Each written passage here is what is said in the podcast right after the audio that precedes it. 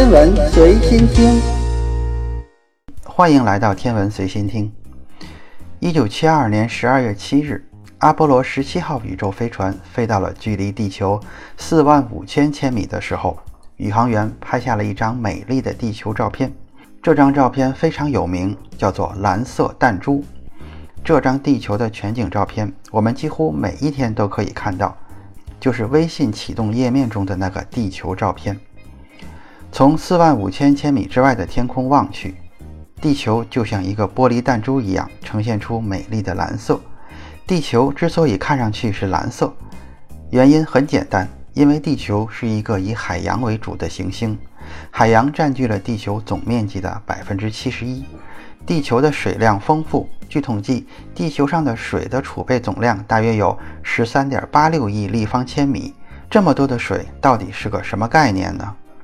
美国地质勘探局的专家们用计算机模拟了将地球上所有的水集中起来放在太空中的效果，结果，地球上所有的水会形成一个直径可以达到一千三百八十四千米的星球。这个完全由地球上的水组成的星球，直径要比冥王星的卫星卡戎还要大一百多千米，可见地球上真的是有很多的水。水对于地球上的生命来讲是非常重要的，可以说没有水就没有生命。那太阳系中是不是只有地球上才有水呢？其实，在太阳系中，水的存在是很普遍的，甚至有些星球上的水比地球上还要多。比如木星的卫星木卫二欧罗巴，它上面的水量就远超过了地球。木卫二的直径是三千一百三十八千米，比地球的卫星月球还要稍小一点。它是木星的第四大卫星，同时是太阳系中第六大卫星。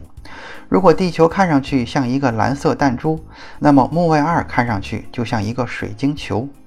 木卫二距离太阳大约七点八亿千米，是地球到太阳距离的五倍多。木卫二表面温度低到零下一百六十三到零下二百二十三摄氏度，这样寒冷的表面，木卫二表面的水冻得像岩石一样坚硬。然而，科学家们发现，木卫二是太阳系中最光滑的天体之一，表面也很少有陨石坑，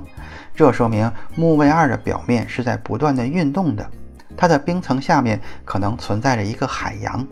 科学家研究表明，在木卫二厚厚的冰层下面存在着一个深度可以达到一百千米的冰下海洋。这样的海洋可比地球上要深多了。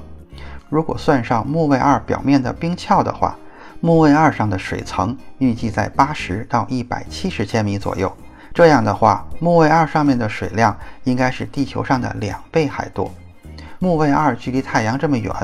表面的水都变成岩石般坚硬的冰。那么，为什么在冰层下面还会存在着海洋呢？木卫二融化冰的热量是从哪里来的呢？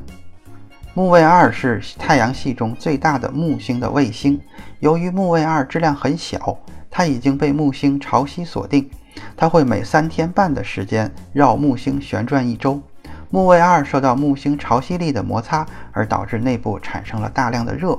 这些热量融化了木卫二内部的冰，把它变成了冰下海洋。木卫二内部既然存在着海洋，有水就有存在生命的可能，这就让科学家对木卫二生命的探索产生了极大的兴趣。木卫二上面的环境跟地球深海的热液喷口的环境非常类似，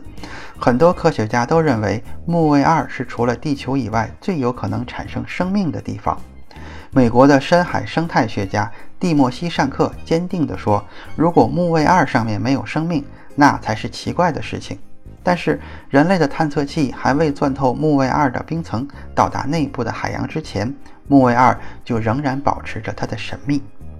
有朝一日，如果人类来到木卫二观光的话，我们可以在木卫二星球上观赏到高达两百多千米的巨大喷泉，或者看一看木卫二天空中巨人一般的木星，再或者穿过木卫二厚厚的冰层，潜入深海中欣赏木卫二的海洋世界。今天的天文随心听就是这些，咱们下次再见。